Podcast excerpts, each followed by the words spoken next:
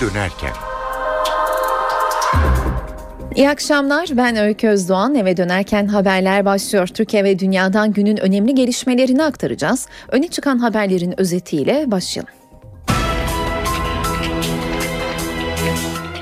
İstanbul Pendik açıklarında bir yük gemisinde patlama meydana geldi. Olayda bir kişi hayatını kaybetti. Patlama sonucu gemi su alarak yan yattı.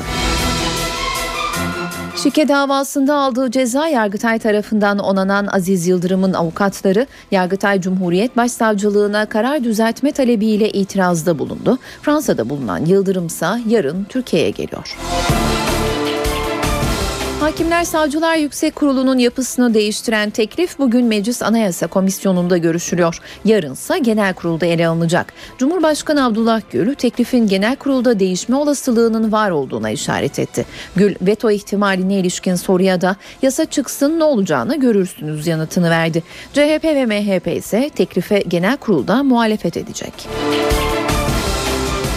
Başbakan Erdoğan Brüksel yolcusu. Erdoğan bir saat sonra Belçika'ya hareket edecek. Başbakanın temasları sırasında son dönemde Türkiye'de yaşanan gelişmeler ve Avrupa Birliği üyelik süreci değerlendirilecek. Brüksel ziyaretini ve olası sonuçlarını Profesör Beril Dedeoğlu ile görüşeceğiz. Sanatçı Nejat İşler'in yoğun bakımdaki tedavisi sürüyor. Umutlar bugün az da olsa arttı. Doktorlar kritik sürecin devam ettiğinin altını çizmekle birlikte Nejat İşler'in tedaviye olumlu yanıt vermeye başladığını açıkladı. SBS yerine bu yıl ilk kez yapılan temel eğitimden orta öğretime geçiş sınavı sonuçları açıklandı. Sonuçları bakanlığın e-okul veli bilgilendirme sisteminden öğrenmek mümkün. Kritik Cenevre 2 toplantısı öncesi Beşar Esad'dan açıklamalar geldi. Esad konferansın önceliğinin iktidar değişikliği değil terörizmle mücadele olacağını söyledi. Haziran ayında devlet başkanlığına yine aday olabileceğini vurguladı.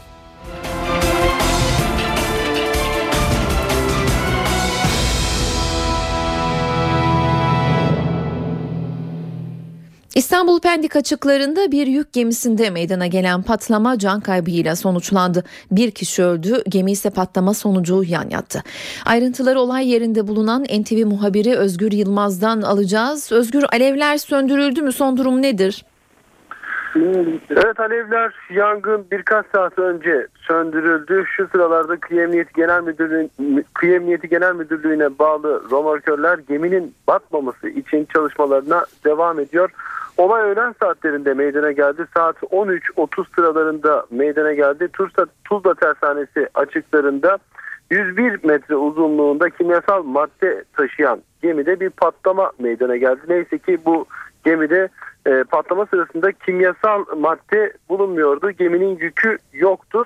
İşte bu patlama sırasında gemide bulunan mürettebattan bir kişi hayatını kaybetti.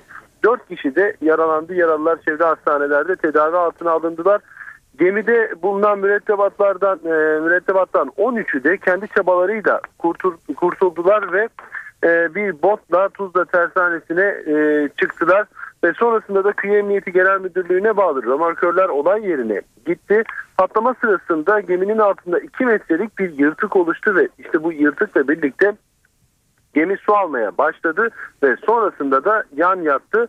Ee, öncelikle olay yerinde iki romorkör vardı ve sonrasında geminin yan yatmasıyla birlikte e, olay yerindeki romorkör sayısı 6'ya yükseldi. Tabii ki farklı birimlerden gemiler de e, yardıma geldiler. Şu sıralarda bu geminin batmaması için çalışmalar devam ediyor. E, gemi ön tarafından su alıyordu e, ve işte e, bu su nedeniyle ön tarafa doğru bir e, yan yatma durumunu bizler de gördük. Ancak e, şu an için e, geminin batmaması için yoğun bir şekilde çalışmalar sürüyor. Tabii ki olayla ilgili soruşturma da başlatıldı. Patlamaya ne neden oldu? İki seçenek üzerinde du, e, duruluyor. Ya bir tüp bu patlamaya neden oldu ya da gaz sıkışması ancak uzmanların aktardığı bilgi e, patlamaya gaz sıkışmasının neden olduğu yönünde e, onarım çalışması yapılırken e, kaynak yapılırken kıvılcımlar e, gaz sıkışmasıyla birlikte patlama meydana geldi ve işte bu olay yaşandı. Özetlemek gerekirse bir kişi yaşamını yitirdi. E, dört kişi de yaralandı. Yaralılar çevre hastanelerde tedavi altında ve geminin batmaması için de şu sıralarda çalışmalar sürüyor. Özgür teşekkürler. NTV muhabiri Özgür Yılmaz telefon hattımızdaydı. Şike davasında aldığı ceza, ceza Yargıtay tarafından onanan Aziz Yıldırım'ın avukatları Yargıtay Cumhuriyet Başsavcılığına karar düzeltme talebiyle itirazda bulundu. Yargıtay Cuma günü Fenerbahçe Başkanı Aziz Yıldırım'a örgüt kurma ve şike suçlarından verilen 6 yıl 3 aylık hapis cezasını onamıştı. Karar açıklandığında Fransa'da olan Aziz Yıldırım'ın yarın Türkiye'ye dönmesi bekleniyor. Fenerbahçe Yönetim Kurulu yarın olağanüstü toplanacak. Hakimler Savcılar Yüksek Kurulu teklifi Meclis Genel Kurulu'na inmeden Anayasa Komisyonu üyelerinin önüne geldi. Komisyon teklifin anayasaya aykırı olup olmadığını inceliyor. Teklif üzerine bugün değerlendirmeler geldi. Cumhurbaşkanı Abdullah Gül teklifin genel kurulda değişme olasılığının var olduğunu belirtti. Cumhurbaşkanı veto ihtimaline ilişkin soruya yasa çıksın ne olacağını görürsünüz yanıtını verdi. Geçen haftaki e, çabalarımı e, biliyorsunuz ben bir anayasa değişikliğinin gerçekleşmesi için uğraştım. Aslında buradaki esas amaç sadece yargı çerçevesinde tartıştığımız bir konunun anayasayla halledilmesi değil. Aynı zamanda e, Türkiye'de sıkıntı olduğunu iktidar ve muhalefetin işbirliğiyle de bir konunun çözülebildiğinin gösterilmesine çok önem veriyordum. Bu büyük bir moral olurdu ama maalesef gerçekleşmedi gördüğüm kadarıyla. Şimdi e, yasanın nasıl çıkacağına tabii bakmak lazım. Hala genel kurulda e, bazı değiştirilebilecek e, imkanlar hep vardır biliyorsunuz. Önce bir yasa çıksın o zaman e, ne yapacağımı göreceksiniz. Cumhurbaşkanı Gül, HSYK'nın yapısını değiştiren teklifle ilgili görüşmelerine devam ediyor. Gül yarın saat 11'de HDP eş başkanları Sebahat Tuncel ve Ertuğrul Kürkçü ile bir araya gelecek. HDP'nin HSYK düzenlemesine ilişkin önerilerini dinleyecek. Teklife dönük açıklamaları aktarmaya devam edelim. Meclis Başkanı Cemil Çiçek, partilerin anayasa değişikliği için uzlaşmasından yana olduğunu söyledi. Bu işi anayasa değişikliği yaparak ortadan kaldırmak sorunu kalıcı bir şekilde çözmek imkanı vardı. Henüz bu fırsat geçmiş değil. CHP lideri Kemal Kılıçdaroğlu ise kendi ifadesiyle anayasaya aykırı olan bu teklife genel kurul aşamasında muhalefet edeceğiz dedi. Cumhuriyet Halk Partisi'nin tavrı çok açık. Ee, biz e, muhalefet edeceğiz. Hakimlerin tamamını Adalet Bakanlığı'na bağlamak doğru bir olay değildir. Anayasaya da aykırıdır. Sayın Başbakan'ın bir teklifi oldu. Rütük gibi bir model kuralım diye. Anayasa değişikliği yapalım. Rütük'te her siyasal partinin temsilcisi var. Değerli arkadaşlar, yargıcın yakasında bir partinin siyasal rozeti olabilir mi? Adana'da durdurulan 3 tırda siyasetin önemli başlıklarından. İktidar cephesinde Başbakan Yardımcısı Emrullah İşler'le AK Parti Sözcüsü Hüseyin Çelik konuştu. İki ismin hedefinde tırlara arama kararını veren savcı vardı. Muhalefet ise hükümete tepki gösterdi. CHP lideri Kemal Kılıçdaroğlu ve MHP Grup Başkan Vekili Oktay Vural tırlarla Suriye'ye insani yardım değil silah taşındığı görüşünü dile getirdi. Hükümet Adana'da 3 tırı durduran savcıya tepkili. Belli yerlerden talimat alarak zaman zaman acaba bir kriz çıkarabilir miyiz? Hükümeti zora sokabilir miyiz? E, çabası ve gayretiyle yapılan efendim bazı aramalar oluyor. AK Parti sözcüsü ve Genel Başkan Yardımcısı Hüseyin Çelik tırları aratan savcıyı sert sözlerle eleştirdi. Çelik arama işlemini haddini bilmezlik sözleriyle tanımladı. Galiba buradaki savcı arkadaşların niyeti savcılıktan çok daha öteye bir şeydir. Ben 300 jandarma ve polisle bir tırın durdurulduğunu ilk defa duyuyorum. Daha önce Reyhanlı'da 52 vatandaşımız hayatını kaybetti. Bu arkadaş kılını kıpırdatıp oraya gitmemiş. Ne yapmaya çalışıyorsun? Sen kendini devlet içerisinde bir başka devlet falan olarak mı görüyorsun? Bana göre bu haddini bilmezliktir. Muhalefet ise tırlarla Suriye için insani yardım malzemesi değil silah taşındığı görüşünde. Olay şu. Bu tırlarla silah taşınıyor. Kimse kimseyi kandırmasın. Ne zamandan beri Türkiye Cumhuriyeti hükümeti Suriye'nin iç işlerine doğrudan müdahale edip silah desteği vermeye başlıyor. Bu tırlar MİT'e ait tırlar deniyor. Arama yapılamaz. Benim bildiğim kadarıyla Milli İstihbarat Teşkilatı'nın silah kaçakçılığı yapma gibi bir görevi yok. Türkiye Cumhuriyeti hükümetinin meşruiyeti neden tartışma konusu olsun? Bu bizi rahatsız ediyor.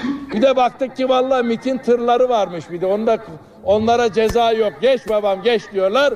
Bizim tırcılara dur geldiği zaman dur babam dur. Cezayı basıyorlar. KCK davalarından yargılanan 5 milletvekilinin serbest kalmasından sonra bu kez KCK ana davasında yargılanan sanıklar tahliye olmak için harekete geçti. Diyarbakır Baro Başkanı Tahir Elçi ve bazı avukatlar aralarında milletvekilliği düşürülen Hatip Dicle'nin de bulunduğu 13'ü seçilmiş 88 kişi için bugün Anayasa Mahkemesi'ne bireysel başvuruda bulundu. Uzun tutukluluk sürelerine itiraz konusundaki başvurunun Anayasa Mahkemesi tarafından haklı bulunması durumunda bu kez yargılamayı yapan mahkemeye tahliye başvurusu yapılacak. Ergenekon davası tutuklusu Profesör Doktor Fatih Hilmioğlu'nun avukatları müvekkillerinin sağlık sorunlarının ciddi boyutlara ulaşması nedeniyle geçtiğimiz hafta tahliye talebiyle Anayasa Mahkemesi'ne başvurmuştu. CHP lideri Kemal Kılıçdaroğlu ise Cumhurbaşkanı Gül'e Hilmioğlu'nu affetmesi için çağrıda bulunmuştu. Gül kendisine yapılan çağrı hakkında konuştu. Cumhurbaşkanı kimseyi resen affetmek gibi bir yetkisi olmadığını söyledi. Yasal prosedürlere dikkat çekti. İleri yaşta ve e, ayrıca bir de rahatsız olan bazı e, gerek mahkum gerekse yargılananlar var. E, bunlar hep insani olarak bakıyorum ama bunlar e, eminim ki hepimizi çok rahatsız ediyordur. Bunlardan birisi de Sayın Eski Rektördür. E, tabii ki bir an önce e, bu tip e, dosyaların benim önüme gelmesi gerekiyor. E, kamuoyu şöyle zannediyor. Cumhurbaşkanı istediğini resen affedebilir. Benim böyle bir yetkim yok. Benim yetkim belli bir prosedürden sonra adli tıp vasıtasıyla benim önüme dosyalar gelirse ben ancak o zaman devreye girebiliyorum. Ben bu bakımdan gerek e, rahatsız hasta olanların gerekse yaşları çok ilerlemiş olanların dosyalarının açıkçası bir an önce önüme gelmesini arzu ediyorum ki ben de o zaman üstüme düşeni yapabileyim. Bu konuların hızlandırılması ile ilgili ve çalışmaların daha titiz yapılması ile ilgili talimatlarım oldu evet. Saat 18.18 ben Öykü Özdoğan eve dönerken haberlerle yeniden karşınızdayız. Başbakan Erdoğan 5 yıl aradan sonra bugün Brüksel'e gidiyor. Başbakan Belçika'da Avrupa Birliği'nin en üst düzey yetkilileriyle görüşecek. Ayrıntıları NTV muhabiri Murat Barış Koralp'ten alacağız. Murat ziyarete her iki tarafta önem atfediyor. Masada neler olacak? Evet her iki tarafta hem Avrupa Birliği hem de Türkiye tarafı bu ziyarete önem atfediyor. 5 yıl aranın ardından Başbakan Erdoğan Avrupa Birliği'nin başkentine Brüksel'e geliyor. Burada e, üst düzey 3 teması olacak. Avrupa Konseyi, Avrupa Komisyonu ve Avrupa e, Parlamentosu'nda temaslarda bulunacak. Her 3 organında başkanlarıyla birebir görüşüyor olacak. Beraberinde Avrupa Birliği Bakanı Mevlüt Çavuşoğlu da olacak. En önemli en sıcak başlık HSYK düzenlemesi. Avrupa Birliği rahatsızlığını ifade etmişti. Aslında Başbakan Erdoğan da Türkiye'de Ankara'da büyükelçilere yaptığı konferansta HSYK düzenlemesine ilişkin Avrupa Birliği'nde yekpare bir ses olmadığından bahsetmişti. En önemli müzakere başlığı HSYK olacak kuşkusuz. Başbakan Erdoğan burada e, burada yaşayan Türklerle 3. 4. jenerasyon Türklerle de bir araya gelecek bu 3 üst düzey görüşmesinin ardından Belçika'ya gelişin 50. yıl dönümünde Türklerle buluşacak. Ardından Adalet ve Kalkınma Partisi'nin Brüksel'deki bürosunu açacak başbakan ve yarın akşam saatlerinde de tüm siyah üyeleriyle iş adamlarıyla bir araya geldikten sonra bir günlük Brüksel temaslarının sonuna gelip Türkiye'ye geri dönüş yapacak. Şimdilik kısa ayrıntıları böyle özetleyebiliriz Öykü. Teşekkürler Murat. NTV muhabiri Murat Barış Koralp telefon hattımızdaydı. Kritik Brüksel ziyareti öncesi Avrupa Birliği Bakanı Mevlüt Çavuşoğlu, Başbakanın Brüksel temasları hakkında bilgi verdi. Çavuşoğlu'nun açıklamasını dinliyoruz.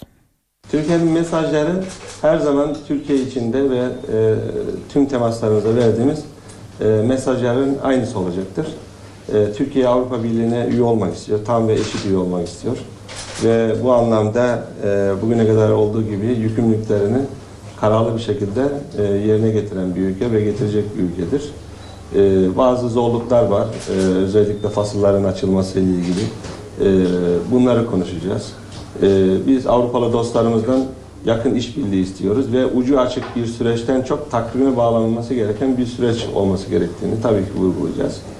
Dolayısıyla e, sadece Brüksel ziyaretimizde Hollanda'nın Türkiye'ye gelmesi, sonra Berlin ziyaretimizde de tüm bunlar gündeme gelecektir. Başbakanın Brüksel seyahatini Galatasaray Üniversitesi'nden Profesör Beril Dedeoğlu ile konuşacağız. Şimdi Sayın Dedeoğlu yayınımıza hoş geldiniz. Merhabalar. 5 yıl aradan sonra gerçekleşen bu ziyaretin önemi nedir? Bir kere siz de söylediniz 5 yıl ara vermiş olmanın sonrasındaki ziyaret olması bakımından önemli. İşin bir kısmı bu. İkincisi bu ziyaretin kapısının açılmasını sağlayan bir müzakere bloke edilmiş bir müzakere başlığının açılmış olması bildiğiniz gibi. Eğer bu açılmamış olsaydı muhtemelen bu ziyaret için bir 5 yıl daha beklemek durumunda kalabilirdik. Ee, bir diğer önemi de e, sanıyorum Türkiye'nin e, üyelik konusundaki e, iradesinin devam ettiğini beyan etmek ama e, ortada var olan sorunların giderilmesi için yeni bir planlamaya ihtiyaç olduğunu dile getirmekle ilgili. Tabii bizler büyük ölçüde e, basına yapılan açıklamalardan bazı şeyler öğreneceğiz ama e, benim kanaatim biraz daha kritik olan e, basına açık olmayan yerlerde yapılan görüşmeler. Ve burada da işte bundan sonra atılacak adımlar konusunda karşılıklı teminatlar alınacağını tahmin ediyorum.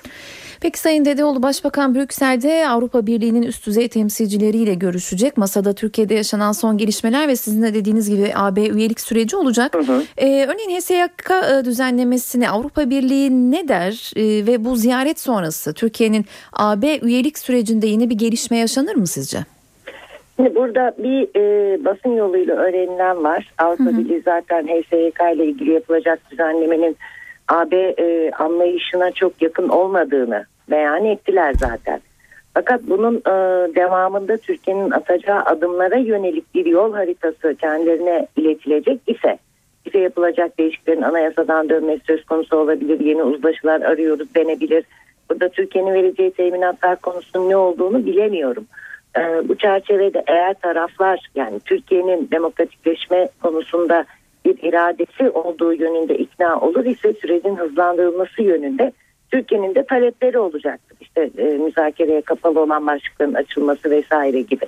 Dolayısıyla şimdiden bir şey söylenmesi çok kolay değil. E, ama tahmin ediyorum yapılan ön çalışmalarda bu umut olmasaydı e, Sayın Başbakan kalkıp Brüksel'e gitmezdi. Hı hı. E, vize serbestisi de konuşulacak. E, bu konuda Türkiye AB'den, AB Türkiye'den ne ister ve bunun için bir takvim belirlenmişti. O takvimin öne çekilmesi söz konusu olur mu sizce?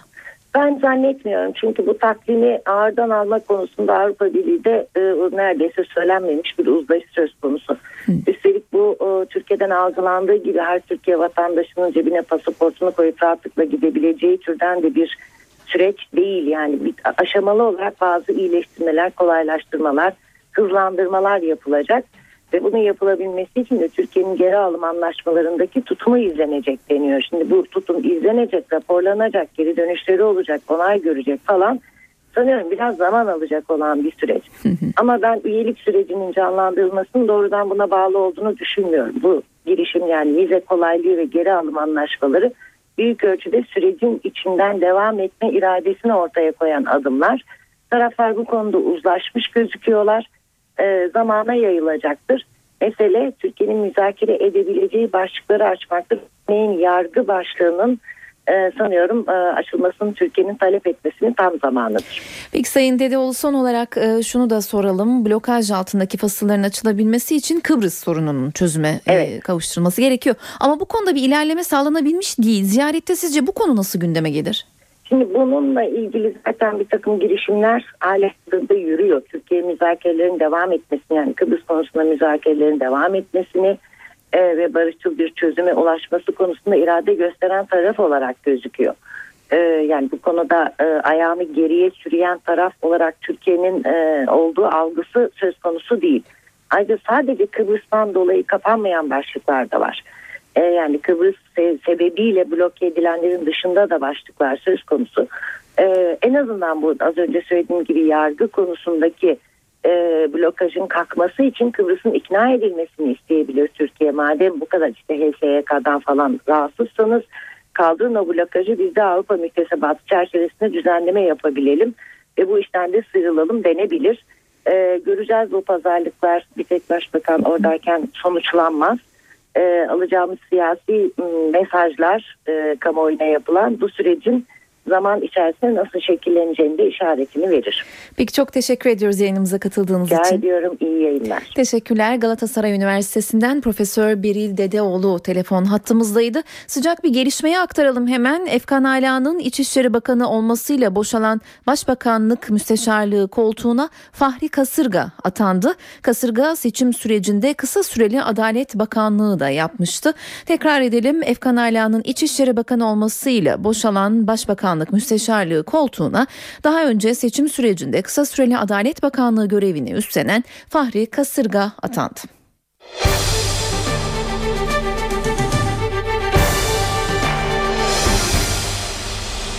SBS yerine bu yıl ilk kez yapılan temel eğitimden orta öğretime geçiş sınavı sonuçları açıklandı. Milli Eğitim Bakanlığı'ndan yapılan yazılı açıklamada 5 sorunun iptal edildiği bildirildi. Bakanlık öğrenci ve velilerin Alo 174 hattından sınavla ilgili tüm sorularına yanıt verileceğini duyurdu. Sonuçları bakanlığın e-okul veli bilgilendirme sisteminden öğrenmek mümkün. Milli Eğitim Bakanı Nabi Avcı sınavsız üniversite modeli üzerinde çalışıldığını söyledi. Avcı üniversiteye girişi daha çok lise döneminde okul içi başarıya bağlayacak sınavsız sistemle ilgili çalışmanın devam ettiğini belirtti. Milli Eğitim Bakanı yeni modelde üniversiteyi tek sınava bağlamaktan çıkartacaklarını ve Amerika'daki gibi sportif ve kültürel başarının da ölçü alınacağını anlattı. Avcı önce bazı üniversitelerde pilot uygulamaya başlayacaklarını, 2-3 yıl içinde ise yeni sisteme geçileceğini söyledi. Bakanın bu açıklamalarından yola çıkarak sınavsız üniversite modeli üzerine bir görüş aktaracağız şimdi. Kültür Üniversitesi Genel Sekreteri Burak Kılanç yeni modele sıcak baktığını ancak belli bölümlere arz talebin fazla olmasından dolayı doğabilecek sıkıntılara karşı bir sıralama yapılması gerektiğine dikkat çekti. Sınavın uygulanma şekliyle ilgili arayış içindeyiz. Bir de yerleştirme ile ilgili arayış içindeyiz. Şimdi bugün Sayın Bakan'ın yapmış olduğu açıklama yerleştirme ile ilgili bir açıklama ve dendi ki işte sınavlar yapılacak. Sınavlarda bir takım puanlar alınacak. Bu sınavlar listedeki sınavlar olabilir. Belki işte belli aralıklarla yapılacak sınavlar olabilir. Ha, öğrencilerin bunun dışında dersler dışındaki bir takım etkinliklerde elde ettikleri başarılar da dikkate alınacak. Portfolyoları olacak, kişisel dosyalar olacak ve üniversitelerde buna göre öğrencilerini seçecekler. Şimdi olabilir mi? Evet olabilir. Yani her üniversite kendi öğrencisini seçebilir. Çok fazla talep görmeyen üniversiteler ve bölümler var. Bunlar için başvuruya göre, başvuru sırasına göre öğrencileri kabul etmek söz konusu olabilir. Ama gelin görün ki çok sayıda talebin olmuş olduğu bölümler için, meslekler için ne yapacağız? Burada burada mutlaka bir sıralamanın olması gerekiyor. Örneğin Boğaziçi Üniversitesi Endüstri Mühendisliği bölümünü çok sayıda öğrenci tercih ediyor. Ala ala 60 kişi, 65 kişi civarında bir öğrenci alıyor. Burada nasıl bir eleme yapılacak? 1960'lı yıllarda merkezi uygulama yokken en büyük sıkıntı öğrencilerin farklı üniversitelere ve bölümlere başvurmak için Türkiye'nin dört bir tarafında dolaşmaları gerekebiliyordu. Çünkü bazen üniversiteler kendi sınavlarını ayrıca yapıyorlardı. Öyle olduğu için hani bu tip e, bu tip istekler yarın öbür gün biz merkezi yerleştirmeden vazgeçecek olursak uygulama zorunlulukları öğrencilerin yaşamına bir adayların yaşamına zorluk getirebilir diye düşünüyorum. Bir başka önemli konu da bir mühendis olarak konuşayım. Siz arz ve, arz ve talebi toplayıp da bilgisayar sisteminde bir yerleştirme yaparsanız bu durumda maksimum doluluğu sağlarsınız. Yani kapasitenin maksimum kullanılmasını sağlarsınız. Ancak eğer siz bu işi kişilere ve kurumlara bırakacak olursanız bu durumda kontenjan doluluğunda bu maksimum noktayı elde edemeyebilirsiniz. Bu da kapasitenin tam anlamıyla dolmaması, kullanılamaması ile ilgili bir problemi de karşımıza getirebilir.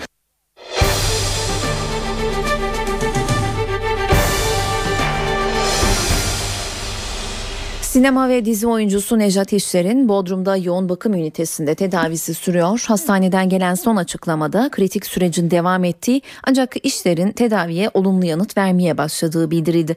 Ayrıntıları NTV Ege temsilcisi Merih Ak'tan alacağız. Merih seni dinliyoruz. Öykü sabah saatlerinde gelmişti açıklama ki hastane yaklaşık 36 saat sonra ikinci açıklamasını yapmıştı. Hastane başhekimi Aydın Aksoy yaptığı açıklamada hastane yoğun bakım ünitesinde tedavi süren Necat İşler'in sağlık durumunun halen kritik süreçte olduğunu belirtti. Aydın Aksoy ayrıca e, bununla birlikte uygulanan yoğun bakım bölümünde özgün destek tedavileri ve planlanan diğer tedavilere adım adım olumlu yanıt vermeye başladı. Son 12 saat içerisinde gerek organ fonksiyonlarında gerek laboratuvar testlerinde olumlu gelişmeler var diye konuştu. Necat İşler'in durumu iyiye gidiyor ki bunu gün içerisinde buraya ziyaret tek gelen ünlülerden de yaptığımız görüşmelerde de bu ortaya çıktı ki çok sayıda ünlü isim Necat İşler'i hastanedeki hastanede yalnız bırakmadı, ailesini yalnız bırakmadı. Peki kimler vardı?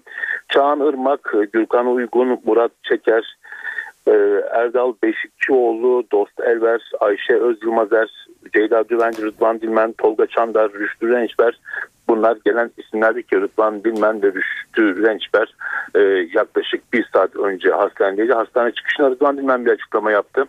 Sabah saatlerinde hastanenin yaptığı açıklamanın resmi açıklamayla benzer e, paralellik vardı açıklamada.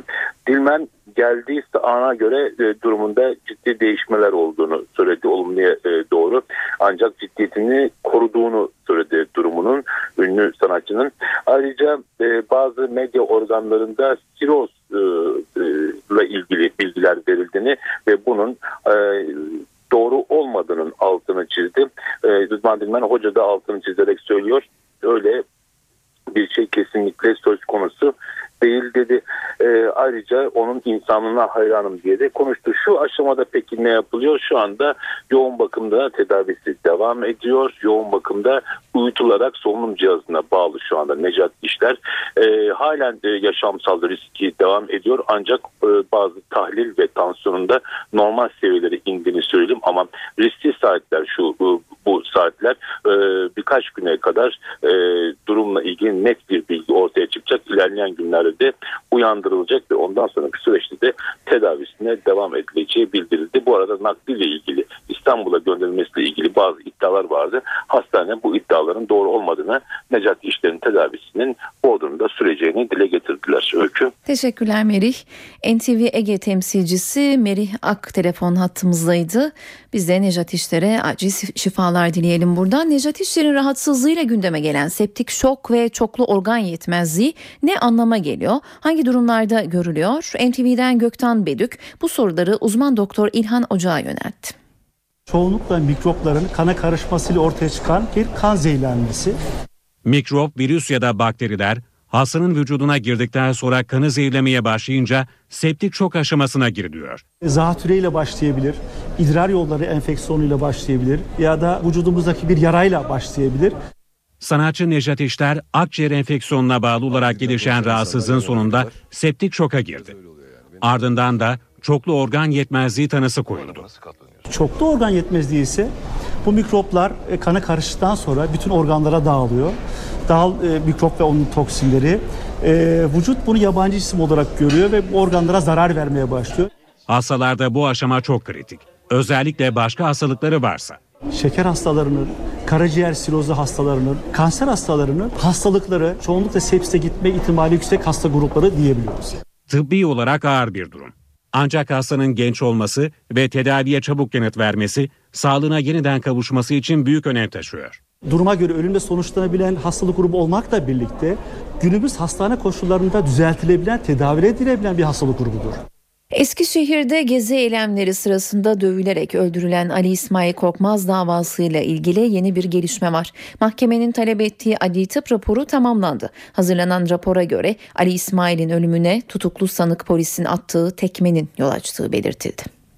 Eskişehir'de Gezi Parkı eylemlerinde dövülerek öldürülen Ali İsmail Korkmaz'la ilgili adli tıp incelemesi tamamlandı.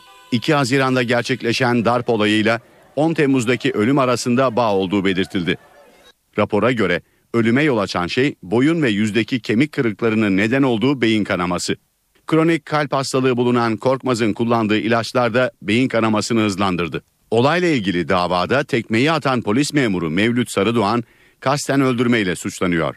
Üçü polis, 7 sanık hakkında ise öldürme suçuna yardımdan 15 yıla kadar hapis cezası isteniyor.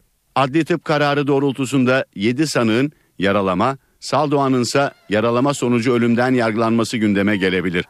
Bu durumda cezaların düşmesi Hatta 7 sanığın ilk duruşmada tahliyesi de söz konusu. Ocak'ta yapılması planlanan ilk duruşma sanıkların dinlenmesi için 28 Şubat'a ertelendi. Türkiye'de ilk yüz nakli ameliyatını gerçekleştiren Profesör Ömer Özkan, Meclis Üstün Hizmet Ödülüne layık gösterildi. Ödül sahipleri Şubat ayında açıklanacak. Türkiye'de 500 nakli, kol nakli ve kadavradan rahim nakli operasyonlarıyla ilklere imza attı. Profesör Ömer Özkan, sağlık alanında Türkiye Büyük Millet Meclisi Üstün Hizmet Ödülüne aday gösterildi. Milletvekillerinin ortak kararıyla ödüle aday gösterilen Profesör Özkan, başarılı nakil operasyonlarıyla tıp dünyasında adını dünyaya duyurdu. Yüzüm kolum neyse de ben böbreğimi karaciğerimi hayli hayli bağışlarım diyorlar. Üç gün sonra yüzünü kolunu da rahatlıkla bağışlayacaklar diyorum. Özkan Türkiye'nin ilk çift kol naklini, yine Türkiye'de ilk yüz naklini ve dünyada kadavradan ilk rahim naklini yapan ekibin başında yer aldı. Eğer bunun sonucu başarılı olursa çığır açacak. Çok önemli bir... Yabancı meslektaşlarınız arayıp soruyor mu merak Çok ediyorum. tabii ziyaret edenler var, ziyaret etmek isteyenler var. 500 nakli operasyonunu yöneten Özkan sayesinde Akdeniz Üniversitesi Tıp Fakültesi de en çok nakil yapan sağlık merkezi unvanına kavuştu. 1995 yılında Hacettepe Üniversitesi'nden mezun olan Ömer Özkan, Aralık 2011'de profesör unvanını aldı. Profesör Ömer Özkan, Sağlık Bakanlığı tarafından yılın doktoru, Türk Sağlık Sen tarafından da yılın hekimi ödülüne layık görüldü. Kısa bir ara vereceğiz eve dönerken haberleri ama öncesinde az önce aktardığımız sıcak gelişmeyi tekrarlayalım. İçişleri Bakanı Efkan Ala'dan boşalan Başbakanlık Müsteşarlığına Fatih Kasırga atandı. Efkan Ala'dan boşalan Başbakanlık Müsteşarlığına Fatih Kasırga'nın atandığını bir kez daha hatırlatalım. Saat 18.42 ben Öykü Özdoğan eve dönerken haberler borsa ve para piyasalarındaki son verilerle devam ediyor. BIST 100 endeksi günü haftanın ilk işlem gününde cuma günkü kapanışa göre 128 puanlık yükselişle 65.763 puandan tamamladı. Bankalar arası piyasada dolar 2.24, euro 3.04 liradan satıldı. Euro dolar paritesi 1.35, dolar yen paritesi 103 seviyelerindeydi. Uluslararası piyasalarda ise altının onsu 1255 dolardan alıcı bulurken İstanbul Kapalı Çarşı'da Cumhuriyet altını 585, çeyrek altın 142 liradan satıldı. Brent tipi ham petrolün varil fiyatı ise 105 dolardı. Dolardaki yükseliş konusunda Ekonomi Bakanı Nihat Zeybekçi'den bir açıklama geldi. Zeybekçi yükselişin kalıcı olmadığını söyledi. Bakan Merkez Bankası'nın faiz artırmasına karşı olduğunu ifade etti. Nasıl ki kurun bu şekilde bir hareketlenmesinin ekonomi için herhangi bir tehlikesini ve riskini görmüyorsam Merkez Bankamızın da faizle ilgili bir artırma gitmemesi gerektiğine inanıyorum. Ekonomi Bakanı Nihat Zeybekçi kurdaki yükselişin kalıcı olmadığını söyledi. Faiz artırımı sonuçlanmış bir e, adım olur ve bunun da ekonomimize e, kalıcı bir faturası olur. Şu andaki kur e, ekonomimize kalıcı bir fatura yapmıyor. Dalgalanma yaşıyor. Zeybekçi'ye göre dolardaki yükselişin sebebi ekonomik değil spekülatif. Ekonomi Bakanı doların hızla yükselişinin ardından düşmesini ve dengelenmesini bekliyor. Zeybekçi'ye dövizdeki yükselişin yabancı yatırımcıları nasıl etkileyeceği de soruldu. Siyasi ve ekonomik istikrar bu şekilde olduğu sürece yani sağlam ve ayakları yere basan şekilde olduğu sürece Türk lirasının e, değer kaybetmesi, dövizin değerlenmesi yabancı yatırımı teşvik eder diye düşünüyorum. Pozitif yönde etkiler diye düşünüyorum. Güneydoğu'da ödenmeyen elektrik faturaları nedeniyle şalterler indi. Birçok kentte kesintiye gidildi. Borcunu ödemeyen 18 bin abone içinse suç duyurusu ve icra takibi başlatıldı. Borcunu ödemeyenler arasında kamu kurumları da var. Güneydoğu Anadolu'da elektrik borcunu ödemeyen 18 bin abone için kritik süreç başlıyor. Suç duyurusu yapılan borçlu aboneler icralık oldu. Güneydoğu'da elektriği kaçak kullananların oranı %75 ila 78 arasında. Son iki ayda kaçak elektrik kullanan ve borcunu ödemeyen 9561 abone hakkında suç duyurusunda bulunuldu. 8123 abone için de icra takibi başlatıldı. Borçlu aboneler sadece kişiler değil. Mardin, Batman'ın Gercüş ve Kozluk'la Şırnak'ın İdil ilçe belediyesinin de elektriği borçları yüzünden kesildi. Mardin Belediyesi ise DEDAŞ hizmet binasını ruhsatsız olduğu gerekçesiyle içinde personeliyle mühürledi.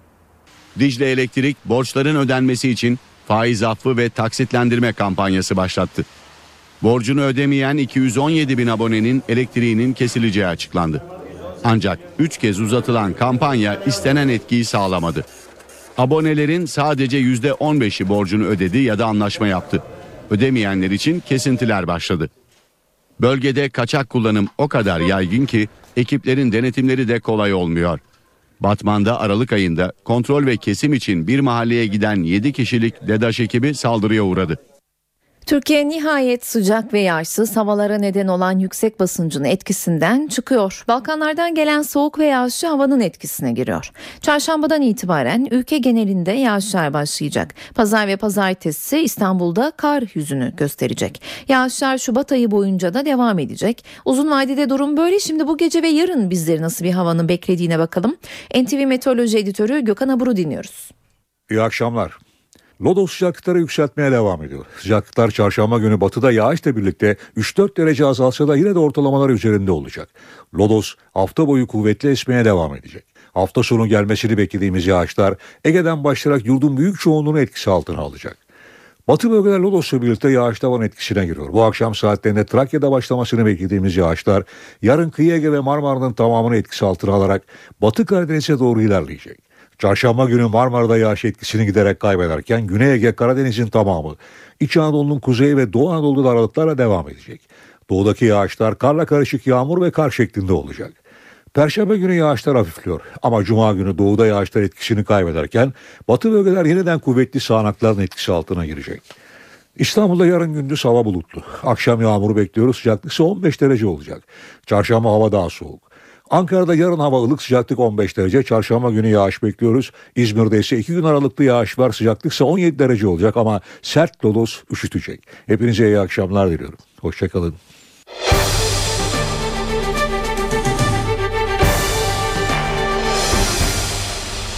Suriye'nin Türkiye sınırındaki Babel hava sınır kapısında şiddetli patlama oldu. İki araçta 5 dakika arayla patlama meydana geldi.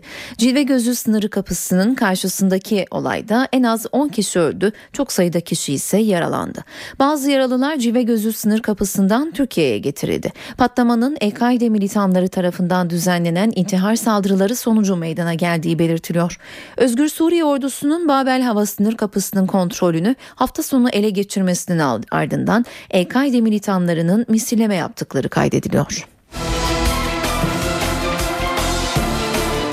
Suriye Devlet Başkanı Beşar Esad 22 Ocak'ta İsviçre'de yapılacak Suriye konferansında önceliklerinin terörizmle mücadele olacağını söyledi.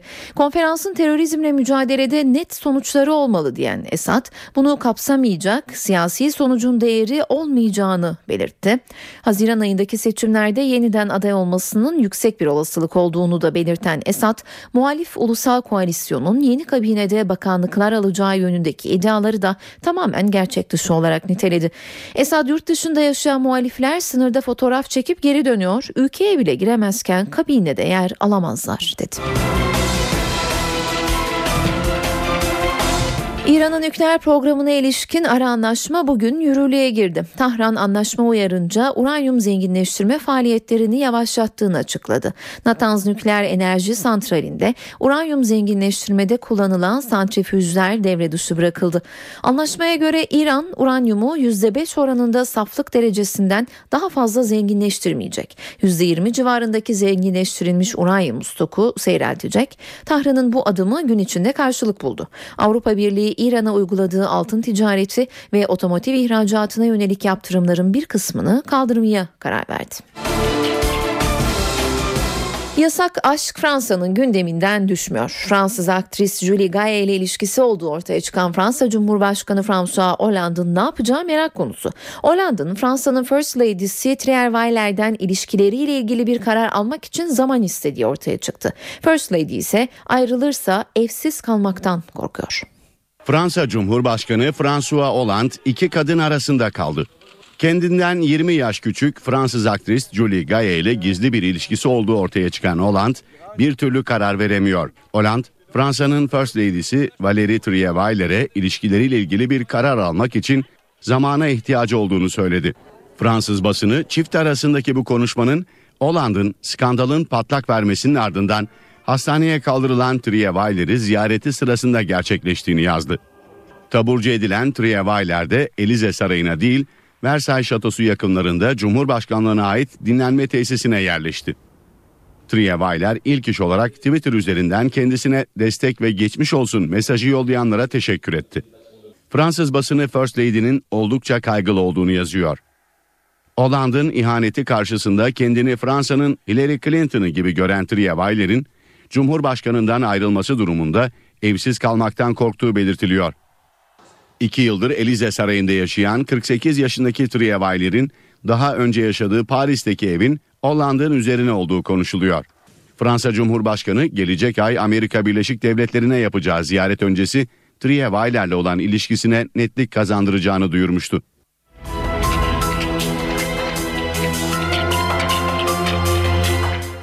Başbakan Recep Tayyip Erdoğan Brüksel seyahati öncesinde açıklama yapıyor dinliyoruz. olması önem arz ediyor. Brüksel'de Avrupa Birliği Konseyi Başkanı Sayın Van Rompuy, Avrupa Birliği Komisyonu Başkanı Sayın Barroso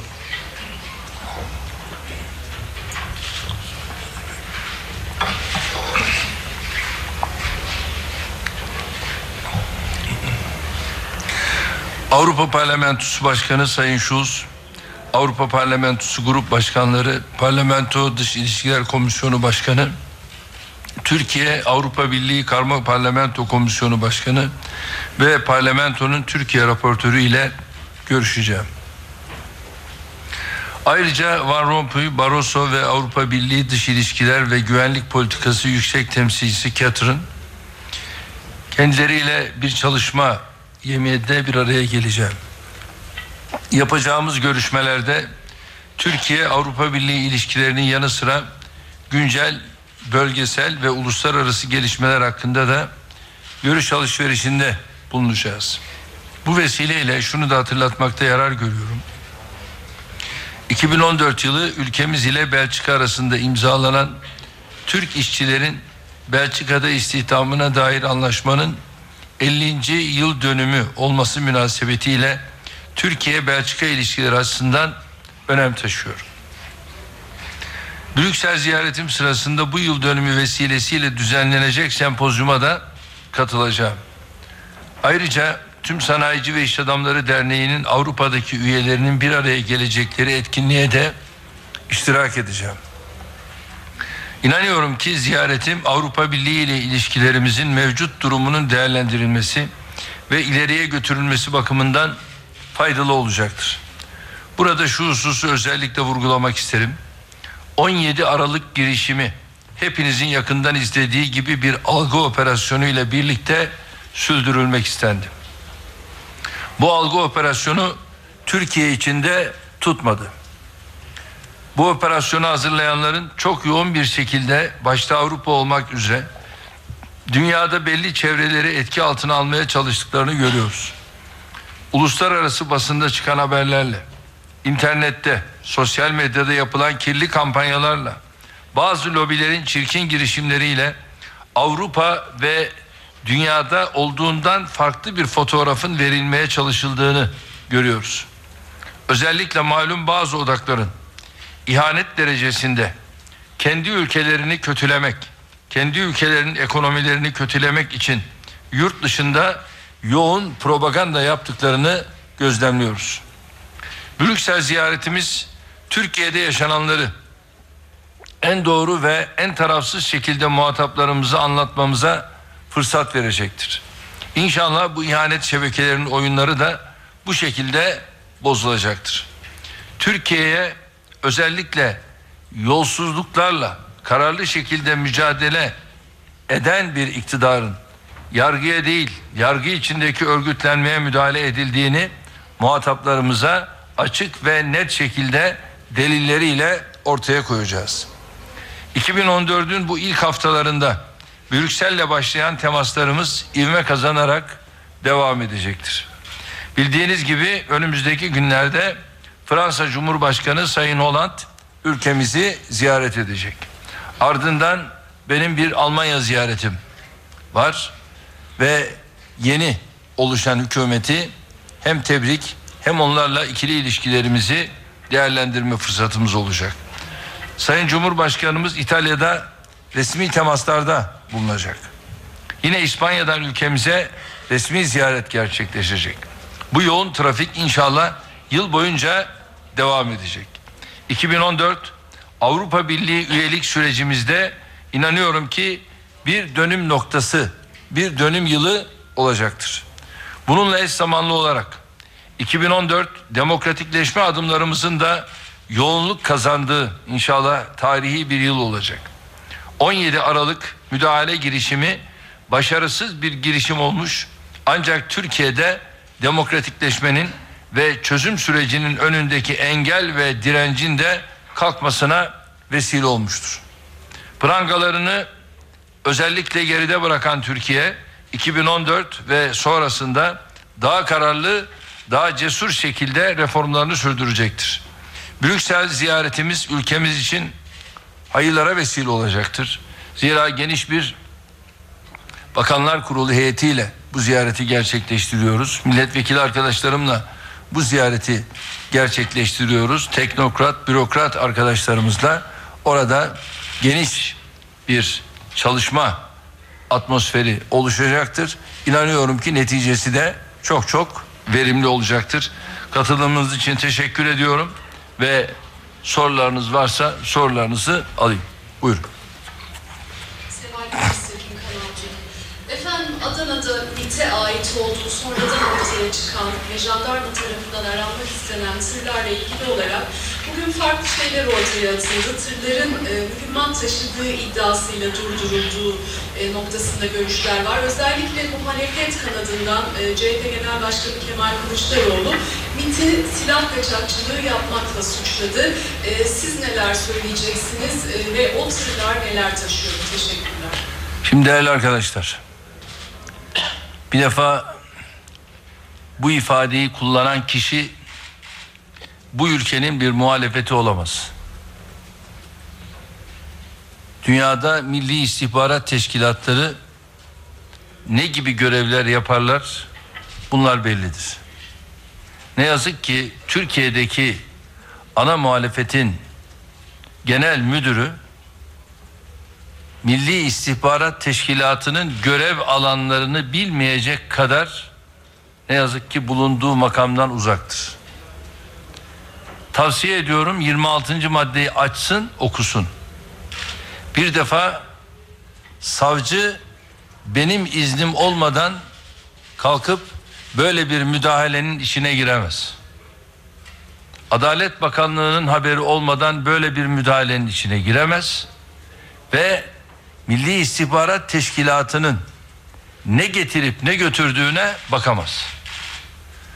Bu bu paralel yapılanmanın işte diğer bir versiyonudur. Biliyorsunuz daha önce şurada kısa bir zaman önce atılan adımın bir başka devamıdır. Ne yazık ki burada jandarmamız da kullanılmıştır. Tabii burada gerek bu savcıyla ilgili gerekse jandarmayla ilgili tabii komuta kademesini kastediyorum. Oradaki eratı kastetmiyorum. Hepsiyle hukuki süreç başlatılmıştır. Gereği de bunlarla ilgili yapılacaktır. Kendi Milli İstihbarat Teşkilatı'nı dünyaya bu şekilde lanse eden bir insanın vatanseverliğinden ben şüphe ediyorum. Başka bir şey söylemeye de gerek yok.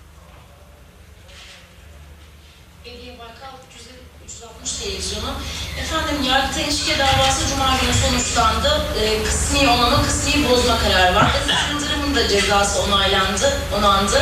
Ee, bu kapsamda hem başkanlığı düşecek hem de yurt dışından döndüğü zaman cezaevine girmesi söz konusu. Bugün de avukatları aracılığıyla e, bir düzeltme karar verilmesi istendi. Yargıtay Cumhuriyet Başsavcılığına başvuruldu. Siz Yargıtay kararlarını nasıl değerlendiriyorsunuz? Değerli arkadaşlar zamanlaması itibariyle bunları ben anlamlı buluyorum. Niye bugüne kadar böyle bir karar açıklanmadı? Şimdi tam seçimin arefesinde niçin böyle bir karar açılır, açıklanır? Böyle bir kararı açıklayacaksın öyle veya böyle. E bunu 30 Mart sonrasında da yapabilirdin. Bütün bunlar zihin bulandırmaktan başka bir şey değil. Bunu da anlamlı buluyorum.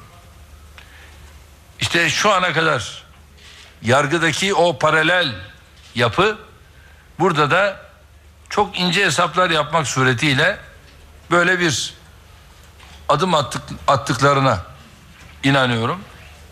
Temenni ederiz ki burada da daha henüz tabii hukuki süreç tamamıyla bitmemiştir. Hukuki sürecin devamında ne olur, ne gelir, ne gider onu bilemem. Sadece zamanlamasının anlamlı olduğunu burada ifade etmek istiyorum.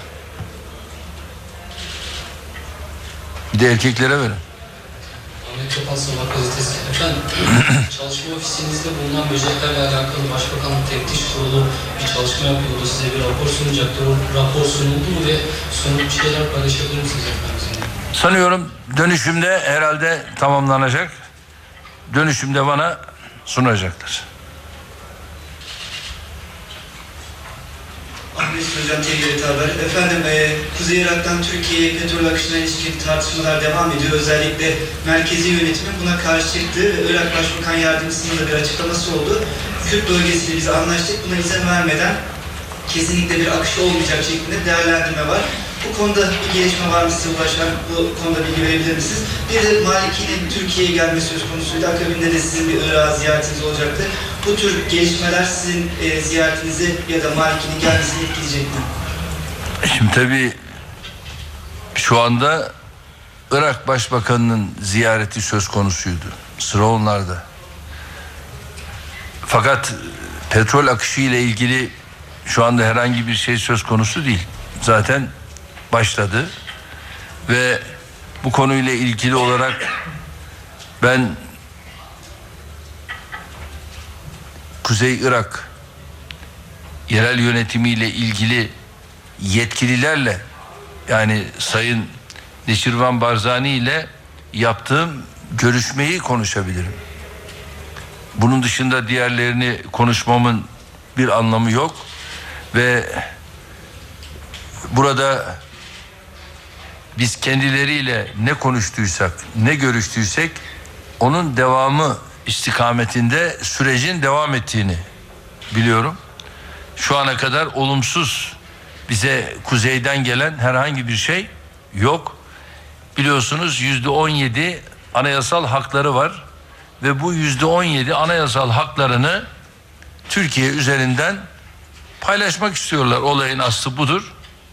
Bunun dışında olanlar sadece bana göre lafı güzaftır.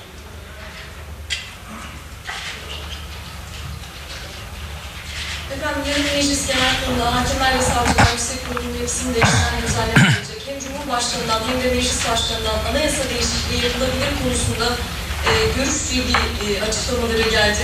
Genel kurulda e, söz konusu teklifte bir değişiklik olabilir mi? Ya da muhalefetten ve yargıdan gelen bu eleştiriler çerçevesinde teklifin geri çekilmesi söz konusu olabilir mi? Şimdi değerli arkadaşlar, Sayın Cumhurbaşkanımız ortaya bir iyi niyet koydu. Biz ana muhalefetle ve diğerleriyle bu tür işlerin yapılamayacağını biliyorduk. Biliyoruz. Ve ben Sayın Cumhurbaşkanımıza bunu ifade de ettim. Bakın dedim şu anda yeni anayasa ile ilgili çalışmada 60 maddede 4 siyasi partinin mutabakatı var. Bu mutabık olunanları gelin çıkaralım diyoruz buna yanaşmıyorlar. HSYK ile ilgili de belli bir noktaya gelinmiş oturup konuşularak burada mutabık kalınsın bunu da yapalım. Bizden yana ben Sayın Cumhurbaşkanımıza onu söyledim. Anayasa değişikliğinde bu konuyla ilgili en ufak bir terslik olmaz. Arkadaşlarım ben görevlendiriyorum. Yarın ana muhalefetten de diğerlerinden de randevu alacaklar, ziyaretlerine gidecekler. Ve benim arkadaşlarım, Adalet Bakanım, Grup Başkan Vekilim birlikte CHP'yi de ziyaret ettiler. MHP'yi de BDP'yi de. CHP'de bir çay içebildiler. MHP'de çay da içemediler. O kadar kısa sürdü. Ardından BDP'yi ziyaret ettiler. Ve maalesef üçünden de bu ziyaretlerde herhangi bir olumlu cevap alamadılar. Ve bu arada komisyon çalışmaları esnasında biliyorsunuz itiraz ettikleri konularda da arkadaşlarımız gerekli değişiklikleri komisyonda yaptılar. Bunların ötesinde de herhangi bir değişiklik söz konusu olabilirse olursa bunları da genel kurulda yapabileceğimizi de biz deklare ettik. Buna da açığız. Şimdi Sayın Cumhurbaşkanı'na evet biz bu tür değişikliği anayasa değişikliğini yapmaya varız diyeceksin. Dışarı çıkacaksın dışarıda biz anayasa değişikliğinde yokuz diyeceksin. Ve ondan sonra da kalkıp AK Parti ile ilgili olarak biz AK Parti ile anayasa değişikliğini yapamayız diyeceksin. Arkadaşlarımız görüşmeyi yapacak. Perşembe günü bize dönecekler. iki gün sonra hayır diyecekler. CHP'nin değerli arkadaşlar bu ülkede yasama organında da yürütme organının çalışmalarında da hiçbir zaman ülkemize katkı sağlayacak demokrasisine katkı sağlayacak bir adımı bugüne kadar olmamıştır.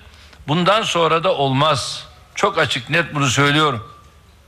İşte nasıl komisyonda kavga gürültü patırdı çıkardıysalar herhalde şimdi yine biz genel kurulda bunu ne kadar engellersek buradan zaman kazanırız diyecekler. Bu tür şeyleri yapacaklar. Ne yaparlarsa yapsınlar biz şu anda çıktığımız yolda anayasa değişikliğine yanaşmadıklarına göre biz HSYK ile ilgili yasal düzenleme ile ilgili attığımız adımı devam ettireceğiz ve çarşamba gününden itibaren bu devam edecektir. İnşallah ara vermeksizin bunu arkadaşlarımız süratle parlamentodan çıkaracaklar. Ondan sonrası artık Cumhurbaşkanımızın takdiri. Cumhurbaşkanımızın takdirinden sonraki gelişmeleri de bizler izleyeceğiz. Evet, buyurun. Buyurun. Kısa süre, kısa süre önce Cizre Güçlü sınır kapısının karşısında bulunan Babel Sabah sınır kapısında geldi. İki ayda, beş ayda, beş yıldır çok sayıda kişinin hayatı, çok sayıda kişinin hayatını da çok sayıda da yarı, çok sayıda da yarı var. Cemil'deki sürece kısa süre bu tip saldırıları nasıl değerlendirirsiniz? Değerli arkadaşlar oradaki olayların Cenevre ile falan ilgisi alakası yok. Zaten her gün orada bu tür olaylar devam ediyor. Devam edecek. Şu anda Cenevre 2 öncesi biliyorsunuz Suriye Ulusal Koalisyonu'nun attığı adımlar var. Onların ortaya koyduğu tavırlar var. Katılacaklarına dair. Ama bu arada tabi Cenevre 1'in İran tarafından kabul edilmesi edilmemesi durumu söz konusu. Birleşmiş Milletler'in İran'ı daveti söz konusu. Fakat Cenevre 1'in neticelerini kabul etmemesi halinde Amerika'nın olumsuz yaklaşımı, muhalefetin bu noktada olumsuz yaklaşımı söz konusu. Ama buradaki yani Babel Heva'daki olayların filan bununla ilgisinin olduğunu düşünmüyorum. Her an orası zaten maalesef sıkıntıda ve bu sıkıntılı süreç burada devam ediyor. Temenni ederiz ki Cenevre 2 Suriye için, Orta Doğu için hayırlara vesile olan bir süreç olur. Evet. Son. Son. Dolar ve euro dolar ve euro e, yüksek seviyeye ulaştı. Buna ilişkin tedbiriniz olacak mı? Bu yükselişi neye bağlıyorsunuz?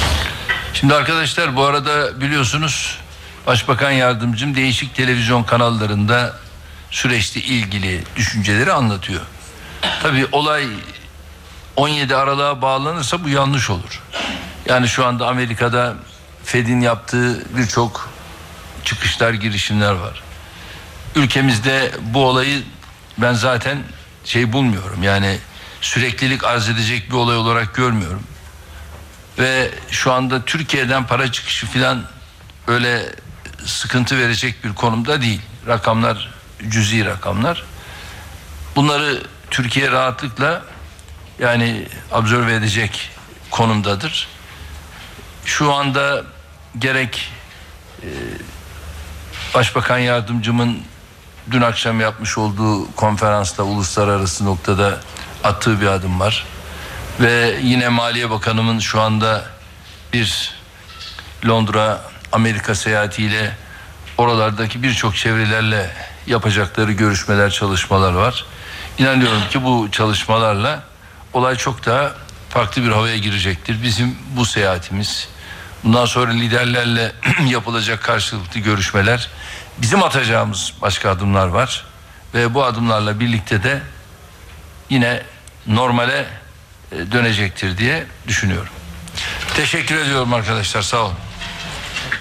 Saat 19.15 ben Öykü Özdoğan eve dönerken haberlerle yeniden karşınızdayız. Başbakan Erdoğan Brüksel seyahati öncesi Esenboğa Havalimanı'nda kritik açıklamalar yaptı. Erdoğan dün Adana'da durdurulan tırlar konusunda savcı benim iznim olmadan böyle bir müdahalenin içine giremez. Bu paralel yapılanmanın diğer bir versiyonudur. Ne yazık ki burada jandarmamız da kullanılmıştır. Gerek bu savcıyla gerekse jandarma ile ilgili hukuki süreç başlatılmıştır dedi. Başbakan HSYK teklifinin çarşamba günü Meclis Genel Kurulu'nun gündemine geleceğinin haberini verdi. Erdoğan muhalefeti eleştirdi. Cumhurbaşkanına anayasa değişikliğini yapmaya varız deyip daha sonra biz yokuz diyorlar. CHP'nin bu ülkede yasama organının çalışmalarına katkısı olmamıştır. Bundan sonra da olmaz dedi.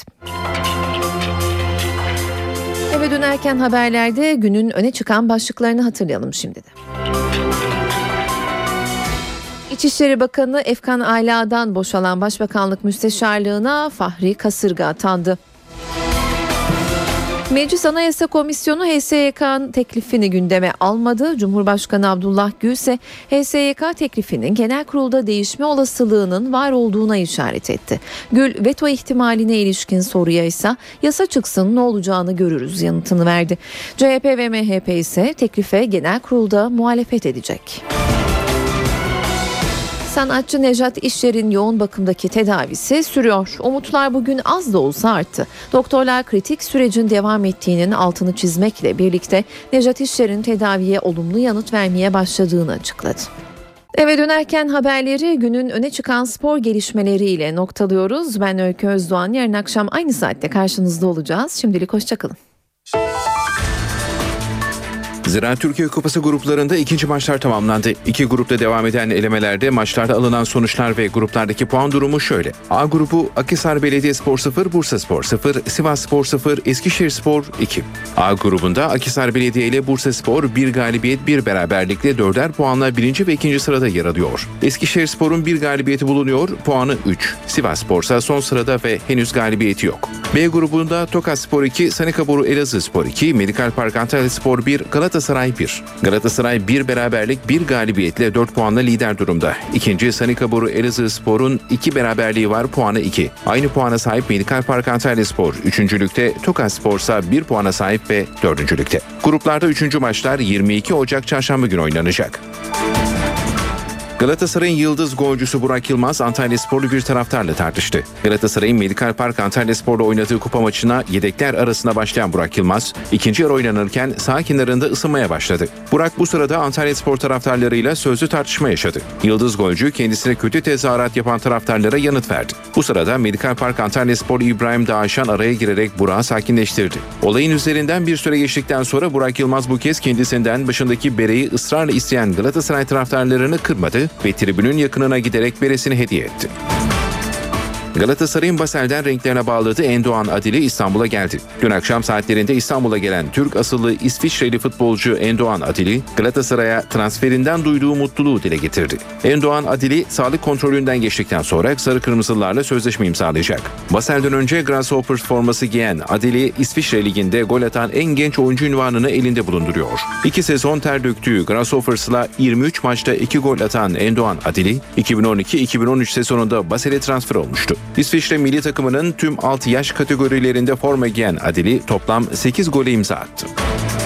Yargıtay kararının ardından gözler Aziz Yıldırım'a çevrildi. Ailesiyle birlikte Fransa'da bulunan Yıldırım'ın yarın Türkiye'ye dönmesi bekleniyor. Ailesiyle birlikte Fransa'da bulunan Aziz Yıldırım'ın Yargıtay kararının ardından ülkeye dönüş süreci merakla bekleniyordu. Karara oldukça sinirlenen Yıldırım'ın dönüş tarihini erken aldı ve yarın İstanbul'a geleceği öğrenildi. Yıldırım'ın dönüş kararıyla birlikte Fenerbahçe'nin yol haritasında şekillenmeye başladı. Resmi siteden yapılan açıklamaların ardından ilk iş olarak hukukçuları devreye sokan Sarı Lacivert yönetim bir toplantı yapmaya hazırlanıyor. Yarın olağanüstü toplanacak yönetim kurulunun önemli kararlar alması ve bu kararları kamuoyuna duyurması bekleniyor.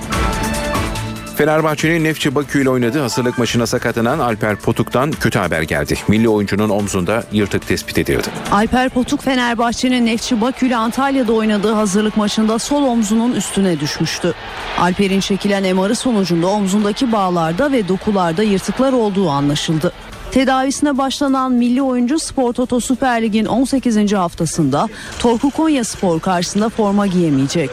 Alper'in en az 2 haftalık bir tedavi sürecinin ardından takıma dönmesi bekleniyor. Devre arası hazırlık kampının yıldızlarından olan ve teknik direktör Ersun Yanal'ın ikinci yarı planlarındaki en önemli ismi olarak gösterilen Alper'in sakatlığı teknik ekibinde moralini bozdu. Konuyla ilgili ayrıntılı bir rapor isteyen Ersun Yanal, Alper'in bir an önce sahalara döndürülmesi için sağlık ekibini seferber etti. Beşiktaş, Lesko transferini bitirmeye çok yakın. Manchester City'de sakatlık problemi yaşayan oyuncuların takıma dönmeye başlamaları, siyah beyazları Lesko transferini tamamlama konusunda umutlandırdı. Beşiktaş bir süredir kadrosuna katmak istediği Lescott transferinde adım adım mutlu sona yaklaşıyor. Yaklaşık iki ay önce Lescott'la anlaşmaya varan siyah beyazlı kulüp transferi tamamlamak için Manchester City'nin onayını bekliyor. İngiliz ekibi ilk olarak Lescott'u bırakmaya sıcak bakarken savunma oyuncularının yaşadığı sakatlıklar sonrası kararsızlık yaşamıştı. Geçtiğimiz günlerde Manchester City menajeri Manuel Pellegrini Lescott'a bu sezon ihtiyaç duyabileceklerini ve oyuncusunu bırakma konusunda kararsız olduğunu dile getirmişti. Ancak City'de sakatlık problemi yaşayan oyuncuların takıma dönmeye başlamaları Beşiktaş'ı Lescott transferini tamamlama konusunda umutlandırdı. İngiliz ekibinin son oynadığı ve 4-2 kazandığı Cardiff City maçında Şilili teknik adam Lescott'a şans vermedi. Pellegrini sakat oyuncularının düzelmesi sonrası Cardiff City karşısında defans hattında Kampani ve Demichelis'i sahaya sürerken 18 kişilik kadroda bulunan Lescott'u oyuna dahil etmedi. Son günlerde yaşanan bu gelişmelerin ardından Manchester City'nin sezon sonu mukavelesi bitecek olan Lescott'u vermeye sıcak bakarken transferin kısa sürede gerçekleşmesi bekleniyor. Transferin olması durumunda Beşiktaş İngiliz ekibine bonservis bedeli ödemeyecek ve Lescott'la 2,5 yıllık mukavele imzalanacak. Beşiktaş'ın yeni hedefi Nakulma. Siyah beyaz yönetim Polonya'nın Gornik Zabrze takımında forma giyen Burnika Fasolu hücum oyuncusunu transfer etmek istiyor. Devre arası transfer döneminde kadrosuna öncelikle defans oyuncusu katmayı hedefleyen Beşiktaş yönetimi hücum hattına da takviye yapmak için çalışmalarını sürdürüyor. Siyah beyaz yönetim Polonya'nın Gornik Zabrze takımında forma giyen Prejus Nakulma'yı transfer etmek için temaslara başladı. 26 yaşında ve 1.78 boyundaki Burkina Fasolu oyuncu orta sahanın sağ kanadında ve forvet pozisyonunda görev yapabiliyor. Gornik Zabrze ile sözleşmesi sezon sonunda bitecek Nakulma için Polonya ekibi 1,5 milyon euro bonservis bedeli istiyor. Teknik direktör Slaven Bilic'in de alınması yönünde rapor verdiği 26 yaşındaki futbolcu için Beşiktaş yönetimi Gornik Zabrze'ye 1 milyon euro teklif etti. Anlaşmaya varılması halinde Nakulma ile 2,5 yıllık sözleşme imzalanacak. 2007 yılından bu yana futbol hayatını Polonya'da sürdüren Nakulma sırasıyla Polonya Ligi takımlarından Stal Wola, Łódź ve Gornik Letna formaları giydi. 2011 yılından bu yana Gornik Zabrze'de oynayan 26 yaşındaki futbolcu bu sezon Polonya Ligi'nde çıktığı 21 maçta 9 gol kaydederken 6 asist yaptı. Nakulma 15 kez Burkina Faso A milli takımında görev yaptı ve ülkesi adına 2 gol attı. Tekirdağ'da amatörlük maçında bir futbolcunun dili boğazına kaçtı. Genç futbolcu şanslıydı çünkü maçın yan hakemi bir doktordu. Amatörlük karşılaşmasında 22 yaşındaki Doğukan Demirbaş rakibiyle kafa kafaya çarpışıp yere düştü. Futbolcunun hareketsiz yattığını gören maçın yan hakemi Demirbaş'ın dilinin boğazına kaçtığını fark etti. Yanında bulunan kalemle dili çıkararak Demirbaş'ın nefes almasını sağladı. Hastaneye kaldırılan Demirbaş'ın durumu iyi. Maç sırasında statta ambulans bulunmaması da futbolcuların tepkisine neden oldu. Serena Williams'ın ardından bir favori tenisçi daha Avustralya açığa veda etti. Maria Sharapova da Kubilkova'ya elenerek turnuva dışında kaldı. Avustralya açıkta Ana Ivanovic, Serena Williams'ı eleyerek turnuvanın ilk büyük sürprizini imza atmıştı. Turnuvada ikinci sürprizi ise Dominika Kubilkova gerçekleştirdi. Slovak tenisçi Sharapova karşısında ilk seti 6-3 kaybetmesine karşın ikinci seti 6-4 kazanarak skor eşitledi. Final seti öncesinde sırtındaki ağrı nedeniyle mola alan ve tedavi gören Sharapova buna rağmen set boyunca sadece bir oyun kazanabildi.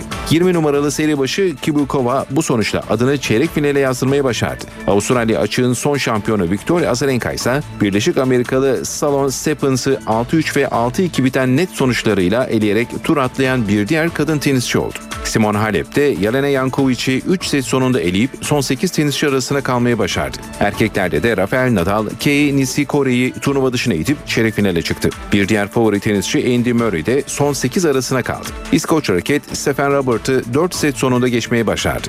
Roger Federer de Joe Wilfred Songa'ya set vermeden tur atladı.